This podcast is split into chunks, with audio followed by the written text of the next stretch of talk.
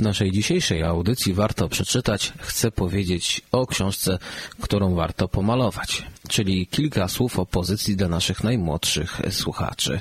Pięknie ilustrowana książka w formie bloku rysunkowego z rysunkami do kolorowania na podstawie najważniejszych historii biblijnych ze Starego Testamentu.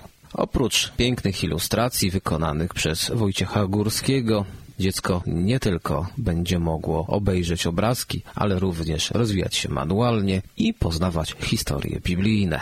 Dziecko ma możliwość wyrywania tych kartek po ich pomalowaniu, na przykład aby włożyć do swojej teczki, czy też do powieszenia na ścianie lub podarowania mamie, tacie, dziadkowi, babci czy komuś innemu. Historie przeróżne. Stworzenie świata, Adam i Ewa, Arka Noego, wieża Babel, Abraham i Izaak, sen Jakuba, Elizeusz na Rydwanie, Dawid i Jonatan, Dawid i Goliat, Gedeon i wiele innych historii. W ten oto sposób manualny dziecko może przybliżać sobie te postacie. Również, co jest jednak atutem, dziecko może poznawać zwierzątka, poznawać postacie biblijne, środki transportu, jakie znajdują się w Piśmie Świętym, Dlatego też z przyjemnością mogłem przybliżyć naszym słuchaczom wspomnianą pozycję najmłodszym, aby poprosili swoich rodziców, a starszym poddaję pomysł na skromny, ale jednak bardzo cenny upominek. Książka jest do kupienia w księgarni dobryskarbiec.pl